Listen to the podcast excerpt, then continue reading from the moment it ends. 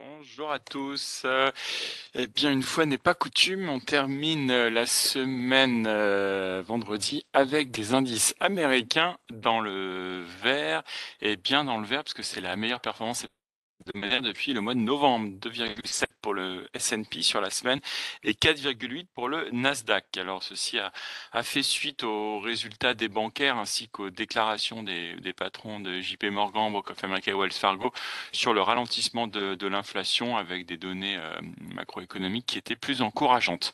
On a donc eu dans un contexte de, de marché apporteur une surperformance du retail mais aussi des bancaires et ainsi que du, voyage et des loisirs. On a un VIX qui s'est bien contracté, parce qu'on était sur un point bas, moins 2,5, point bas de un an. Et euh, à l'inverse de l'Europe, par contre, on voit que le, le 10 ans américain c'est un petit peu tendu en hausse de, à 3,504% et le 2 ans à 4,232 pareil en hausse. Euh, vous avez euh, Yannette, euh, Jeannette Yellen qui annonce que le plafond de la dette US sera atteint euh, jeudi. Alors, on est un petit peu habitué à ça, mais il va falloir quand même trouver euh, un accord, sachant que les républicains exigent une baisse des dépenses fédérales avant d'accepter un relèvement du plafond.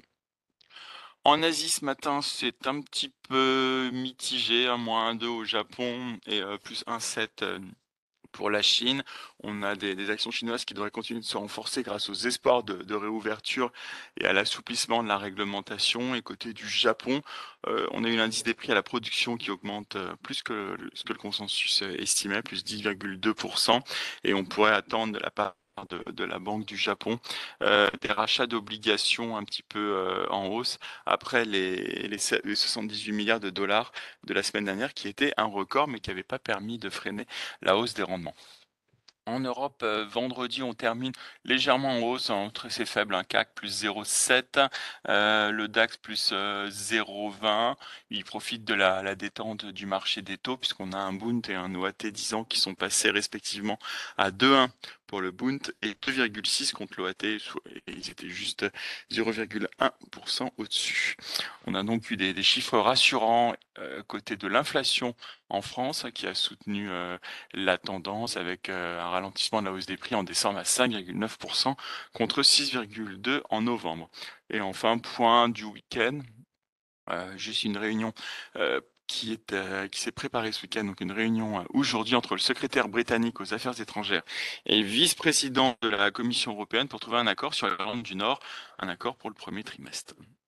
Je passe tout de suite aux grandes capis européennes. Hein. C'est relativement calme. Vous avez Eni qui annonce avoir découvert un, gisement de gaz en Méditerranée assez important. Renault qui serait prêt à faire des concessions pour conclure un accord avec euh, Nissan. Euh, vous avez Sika qui annonce euh, être prêt à vendre ses actifs d'adjuvant à Ineos pour près de 750 millions de dollars. Euh, à noter tout de même un profit warning surprise chez Covestro, puisque le, groupe tape sur une perte nette de 300 millions d'euros, là où le consensus était plutôt sur un gain de 420 millions euh, d'euros. Donc euh, ça serait pour euh, la, prise en compte d'une dépréciation extraordinaire d'actifs. Côté du monde des bancaires, vous avez BBVA dont le président prévoit un dividende 2022 nettement supérieur aux 31 cents qui ont pu être versés l'année dernière. Et enfin, Suisse qui annonce vouloir couper 10% de ses effectifs en banque d'affaires pour euh, l'Europe. C'est tout pour les gr grandes valeurs européennes. Nantes pour les mid and small? Bonjour, je commence avec Terradia qui annonce un chiffre d'affaires 2022 de 12,2 millions d'euros, soit une progression de 9,7%, portée par l'export qui progresse quant à elle de 19,2%, principalement en Europe. La France croît de 3,2% et les US ralentissent légèrement de moins 1% suite à la réorganisation des forces de vente sur ce territoire. Et enfin, Somfil, issu de l'offre clôturée le 12 janvier 2023 et tel que publié dans l'avis de résultat de l'AMF, le groupe familial d'Espature détient dorénavant 87,49% du capital et 92,08% des droits de vote de Somfi, permettant ainsi la mise en œuvre d'une procédure de retrait obligatoire. C'est tout pour moi ce matin. Merci Emeric. Côté des, euh, de l'agenda, je note euh, ce matin on aura pour l'Europe euh, les indices CPI.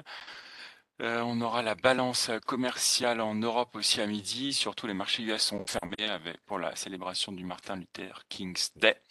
Et euh, demain, vous aurez le lancement du Forum économique de Davos. Lionel, je te laisse la parole pour un point technique. Oui, bonjour. Le CAC est rentré en légèrement zone de surachat vendredi, 70,5 de RSI. C'est tout juste au-dessus de la, frontière de surachat à 70. Euh, donc pas de changement. Le premier support, toujours à moyenne mobile 10 jours haussière. elle était vers 6825 vendredi. 6800 juste en dessous, l'ancienne résistance qu'on avait franchie il y a une semaine de ça. pour ce qui est de trouver des résistances, c'est un peu plus compliqué.